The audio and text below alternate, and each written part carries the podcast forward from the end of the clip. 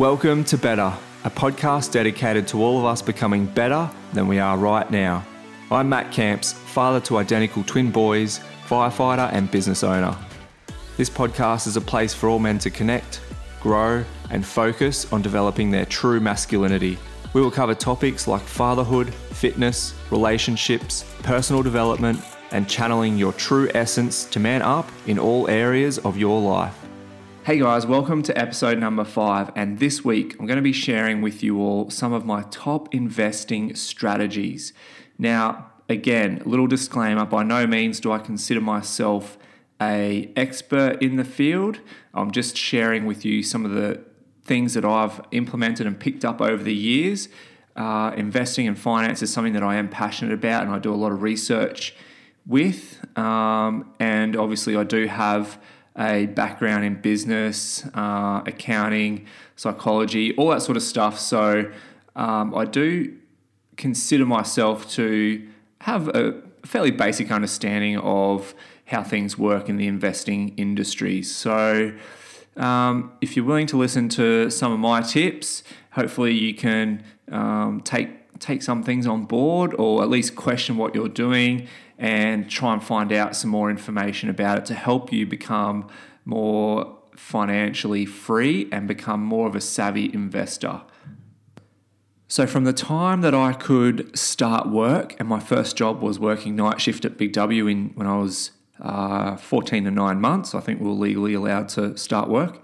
I started saving in anticipation for my first car in the years ahead, and I'd managed to save enough to buy a car in cash. I think it was about $4,000 or $5,000 at the time. But then by the time, so I'd managed to achieve that, but also when I finished high school, I had $10,000 in the bank, which I'd saved up all on my own.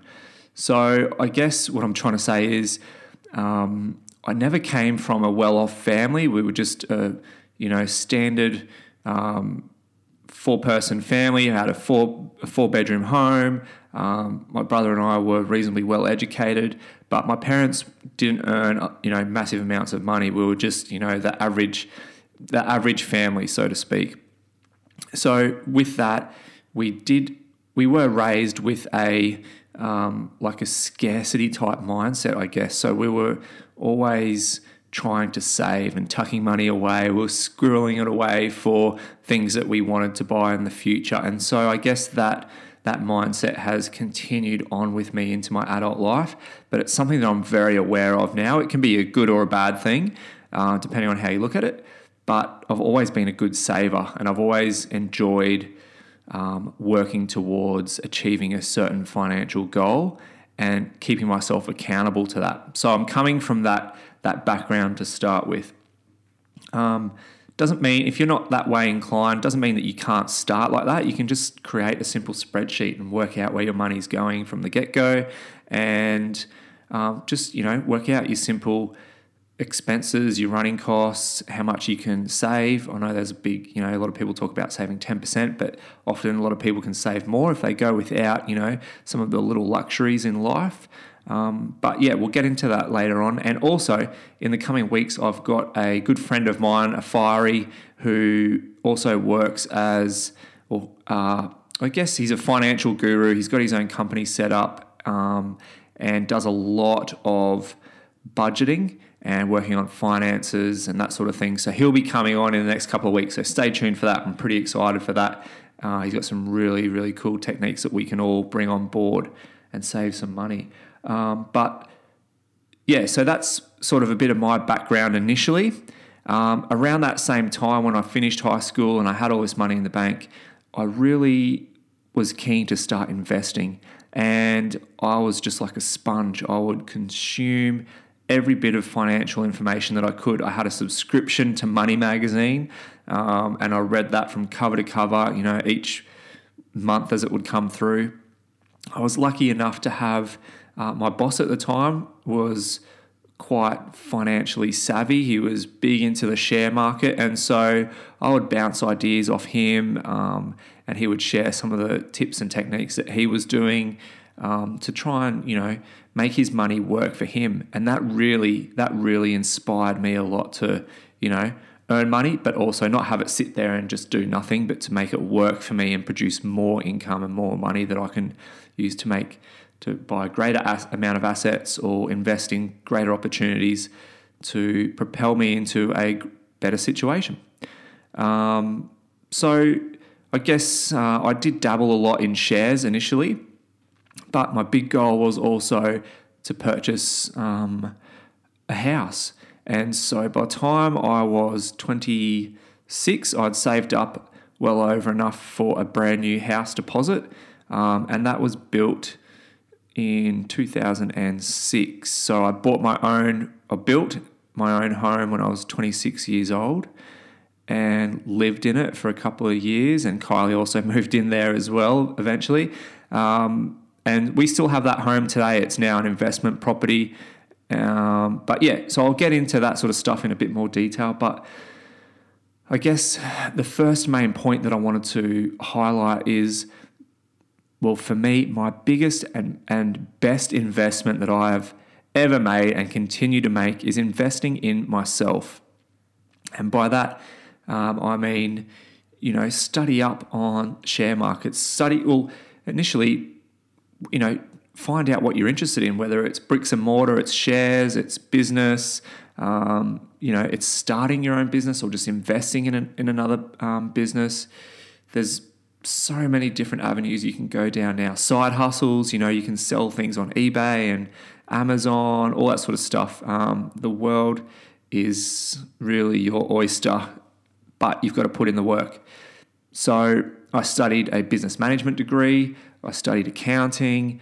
I became aware of how to read financial statements, so I could analyze companies and their financial history, and based off that you can kind of predetermine where they're sitting financially and whether investing in them is actually a good idea or not.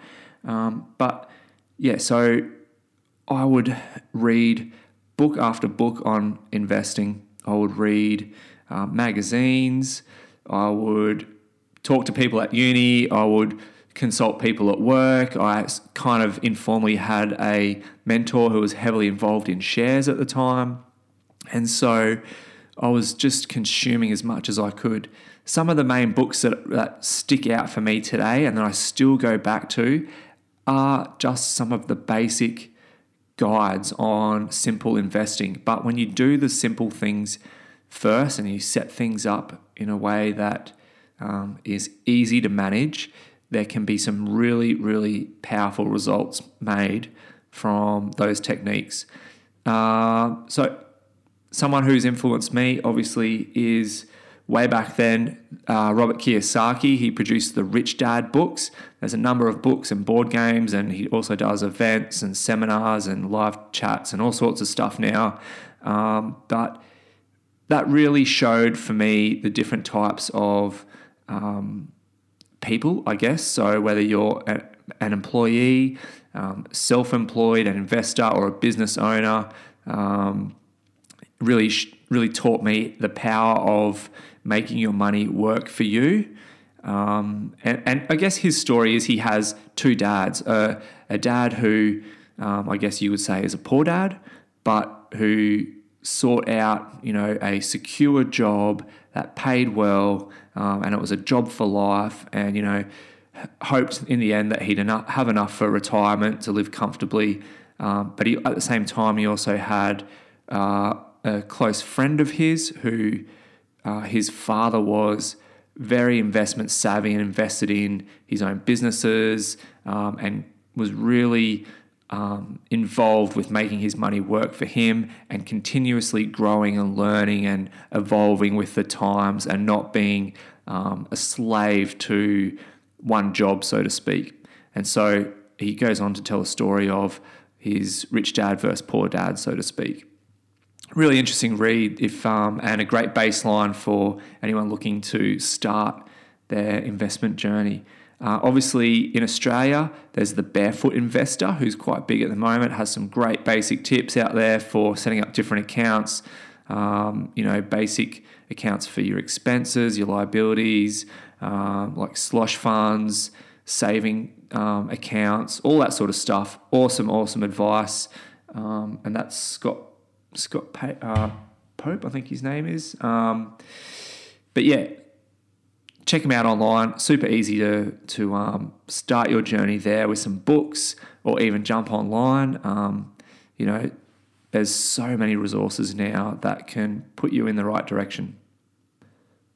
Also, it's critical that you build the right support network around you. So again, whether that's seeking mentorship or someone who's walked the path before you, obviously you might need, if you're looking at large investments such as property, whether that's residential or commercial, you're definitely going to need a good team around you. So a good accountant, a good conveyancing solicitor, a good investment savvy mortgage broker, possibly a buyer's agent. You'll probably need to be on good terms with your lender, all that sort of stuff, a lawyer.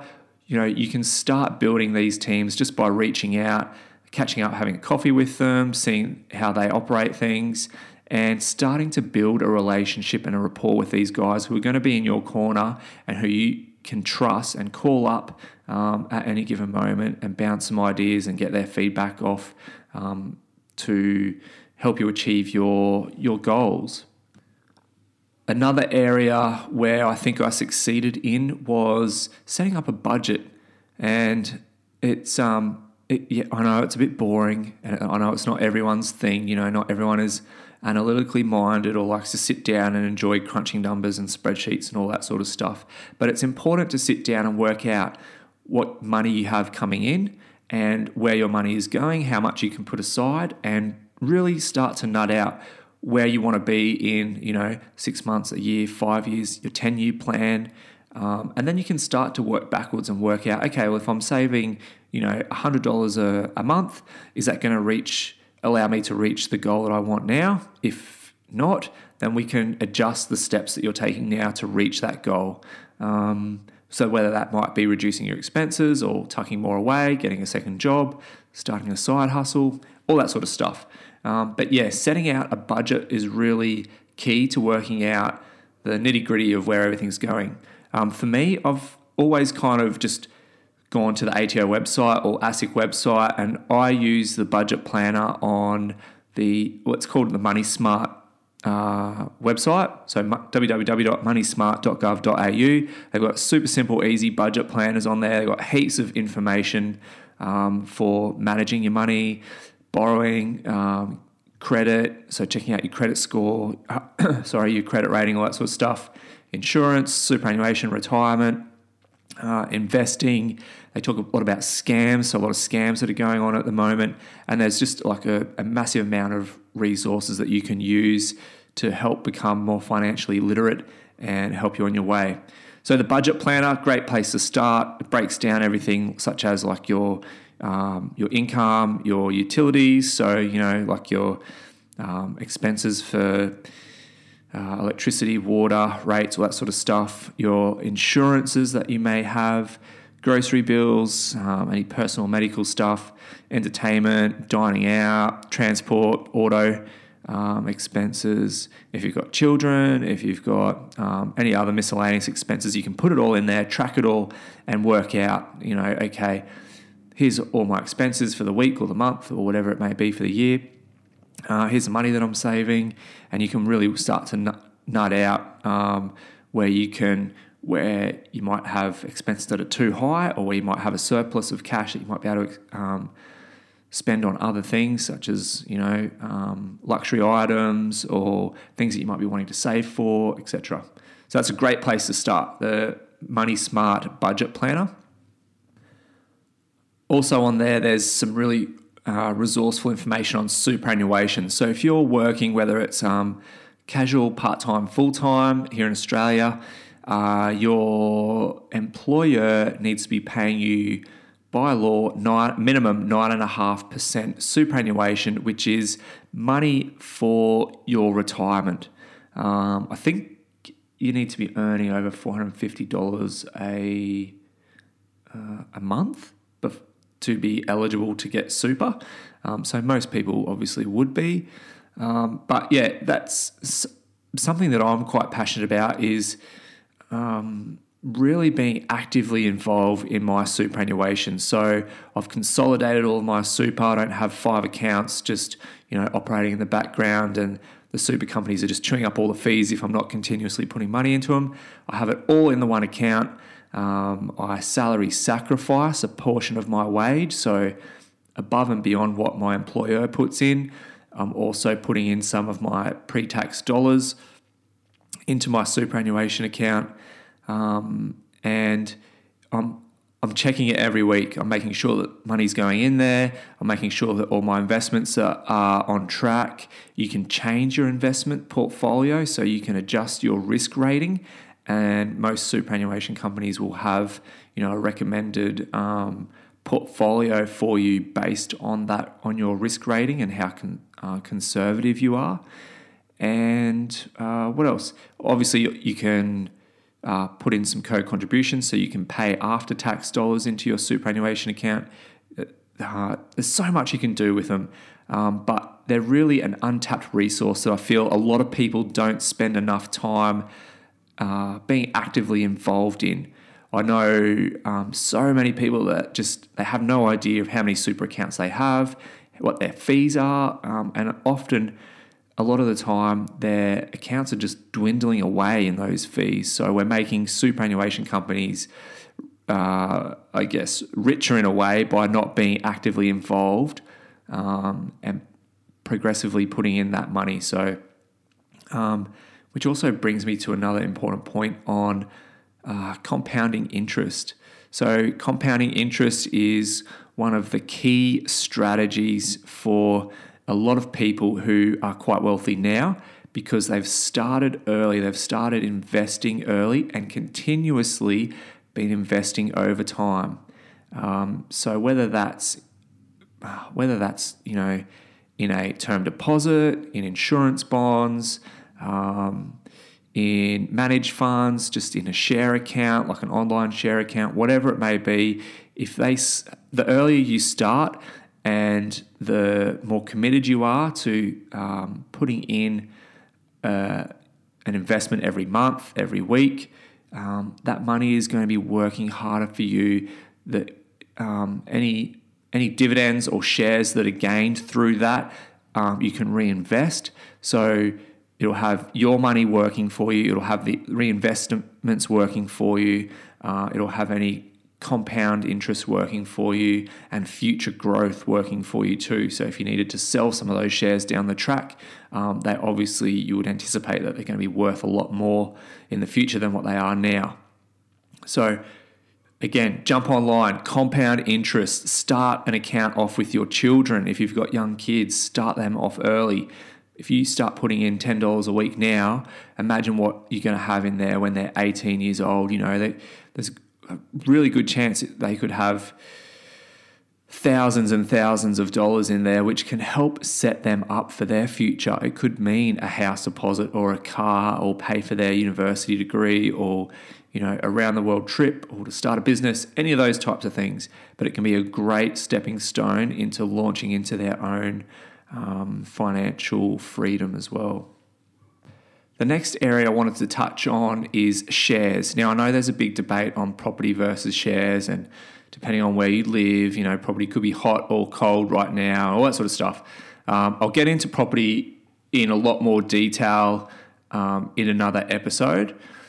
But for an initial investment to get into the market, shares are such a great strategy to employ. And really, if you can set up as many legs of different income as possible, it doesn't matter if one falls down, you're going to have the others to hold you up around you. So diversify. Definitely look at property, but also look at shares and bounce things off the team around you. So for me, I have I've invested in shares just individually, like in individual companies, like banks and, you know, some of the large metal companies, all that sort of stuff, mining companies. But with that, I've found that you've got to beat the market, and you've also got to rely on a share broker to make the transaction for you. You can set up brokerage and stuff online, which are fairly common these days. So you obviously pay a lot less in brokerage fees to make a transaction, but they usually sting you on like making the transaction and also withdrawing any funds out of that investment portfolio. So they kind of, that's where they make their money. They sting you both ways. I've also invested a lot over the years in managed funds, and I also lost a lot of money in managed funds, especially through the global financial crisis, but also just because they're quite expensive to run. And again, if you're not continuously putting in a decent amount of money each week to be growing that compound interest, you do lose a bit in fees. So where I'm at today, I still actively invest in the share market, but I'm onto what's called robo investing. And if you, again, just do a search online, there's lots of different robo investors now. The guys that I use are called Stockspot. So that's www.stockspot.com.au. In no way am I affiliated with these guys. It's just something that I've got onto through doing my own research and through trial and error, through, as I said, through working out and purchasing shares in through other different avenues. And for me, this seems to be the most efficient, the most cost-effective way to invest in shares.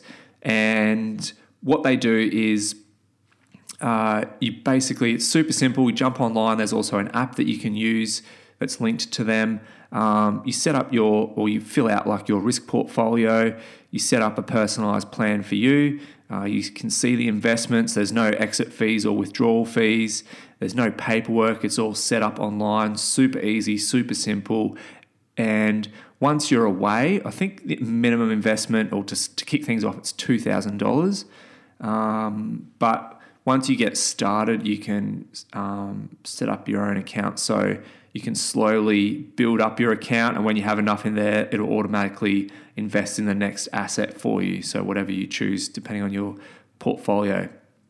And over time, as your portfolio makes money or loses money or however, they autocorrect themselves to rebalance back to align with how you wanted that portfolio to sit. So it's really cool. Do some research, check it out.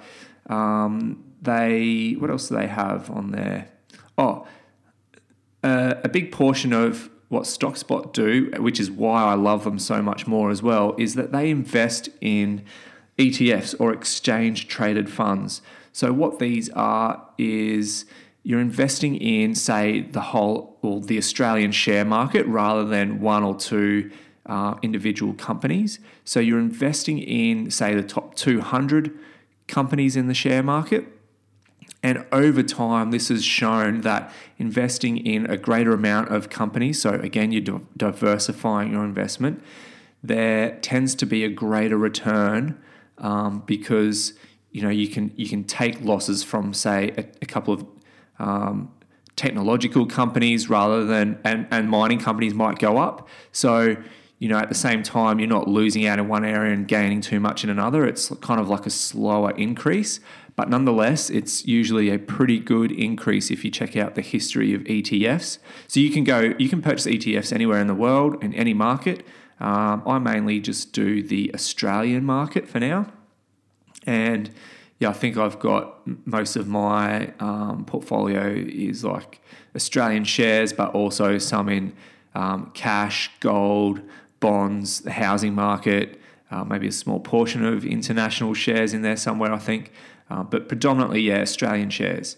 And also, a cool part of StockSpot is you can, if you invite other friends into it, you can actually reduce your fees. And because it's all done automatically, the fees that you pay to start with are really, really low. So they don't have massive overheads like, say, a managed fund would have, because they're not paying for like a massive pool of fund managers to, beat the market, make decisions day in, day out. Do we, sell a quarter of this and buy a quarter of that? And, how do we trade every single day? It's done automatically off your portfolio, your how conservative you are, how risky you are with your investing. And so their fees are a lot lower to begin with, which is awesome. It's more money in your pocket. So if you are interested to sign up and invest with Stockspot, you can put in this code. So all capitals, it's MATTCLT1. And when you get signed up, they'll give you your own code so you can invite friends and family and stuff as well to invest. But if you do put in that code for now in your initial investment, they will waive the management fees for you as well as myself. So I'll get reduced fees.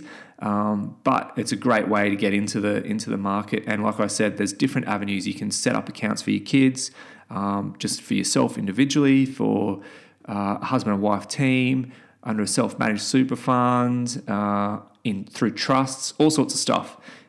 It's unlimited. So definitely worthy of checking that out. I've made some really good returns. I've set up an account for the kids as well. So I put money into their account each week. And yeah, I basically don't have to do anything. It's all automated. It's simple. I can just sit back and check in on it once a week, once a fortnight, and it grows itself. So it's really cool. The reason I'm so big on shares at the moment is because there's really quite low entry and exit costs. So it's easier to get into the market than as opposed to property. I still love property. I still love the old bricks and mortar and having a physical asset there that you can see and touch and can potentially grow in capital over time. And look, no doubt there's a lot of people out there that have made significant amounts of wealth through property, especially if you bought, 30 years ago or a couple of properties 30 years ago, there's a good chance you've, quadrupled your money in those investments. But there's, I think, a lot more research and understanding needs to go into purchasing property today. So obviously it's less, there's pros and cons to property. And I'm going to touch, I'm going to touch heavily on this. I'm going to get someone who's a seasoned seasoned property investor to talk about some of his strategies and what he's employed throughout the years. He's done, unit blocks, all that sort of stuff, has a lot of positively geared properties. But we'll dive into that in a future episode. But yeah, property, I love it. There's lots of pros and cons. It's obviously a lot harder to get into property. There's lots of things to be aware of. The markets are always changing. There's a lot of tax implications and benefits as well. There's a lot of capital growth that can be made. But at the same time, if you've got a property that's vacant for too long, you've got to be able to accumulate those costs as well. So you've got to really sit down and forecast and budget for the ups and downs with investment property. A lot of people have talked about negative gearing, so they buy a property that costs them money to reduce their tax payable. I've actually done this before, and personally, I don't like it. I really disliked it. It's at the end of the day, it's costing you money each week to keep that property. And personally, I'd rather have something that's going to be putting money back into my pocket, even though I have to pay tax on that income. It's still producing money at the end of the day, which to me, where I'm at in my life now, I would rather be earning money than paying money for an investment. Again, really important to get your own team around this. So, you are going to need, you're going to need to know how real estate agents work. You're going to need to have a conveyancing solicitor, an accountant. You're going to need to know everything, all that sort of stuff. You might need to start building a team of like a builder, a draftsman, trades. If you're going to be own a builder, you might need to start developing rapport with tilers and plumbers and chippies and all that sort of stuff, painters, things to rely on. There's also overseas property, international property, commercial property that I can go on forever about all this sort of stuff, but the big thing is to work out whether your financial situation would benefit from a negatively geared property or a positively geared property. And that's really a conversation that you need to have with your accountant and the team around you. But a great vehicle to propel you to reaching your financial goals in the future. The last area I wanted to touch on is business. So again, if we go back to the Rich Dad books, he talks about starting up your own business or working for businesses where you can gain experience that can that you can use in setting up your own business and running your own business successfully. And this may mean not giving up your day job, so to speak. It could be just a side hustle. It could be selling something on eBay or Amazon. It could be, it could be starting a food stall. It could be starting your own clothing brand. For us, we've started a couple of different businesses and companies, and we've also used social media as a great way of marketing and advertising our products and services through that. So again, use all those tools that you can around you to help create a business. It can be a great vehicle for replacing your income if that's something that you're after, and to get out of the rat race, so to speak. And also, if you're working a 9-to-5 job that you're not passionate about, starting a business that you are passionate about can be life-changing. As long as you've set it up and you're comfortable with it, and as I said, you've got that team around you, that support network that can help you make the right decisions, is a fantastic way of propelling your wealth and moving forward to your goals. So there you have it, guys. Some of the strategies that I use today to help create our wealth. So compounding interest, investing in your own education and your own self-development, making sure that you're staying on top of any superannuation that you have and still engaging in that actively, making it work for you. Investing as an initial investment in the share market through robo-investing, so through Stockspot, and also saving on while that's going on, saving in the background to purchase property as another leg of investments to stand on and help you grow your wealth. And last but not least, if you are still working, to possibly look at creating your own business, whether that's taking the leap and going cold turkey, or starting a side hustle, so something on the side when you get home from work, before or after, that can help start producing an alternate source of income. And look at obviously trying to replace your income from your day job with that side hustle would be the first step. And then once you unlock that key, then you can just simply replicate it, start another business, use a different business model or the same business model if it's working for you, and look at creating multiple sources of income streams to help you access your financial freedom. If you've liked what I have employed with my own financial strategies or want to know more, absolutely leave me a comment or a like on my Instagram page at MattDoingThings _. Drop a comment or rate this podcast on your podcast app, whether it's iTunes, Spotify, or SoundCloud. And thank you for listening. I look forward to talking to you guys again next week. Bye.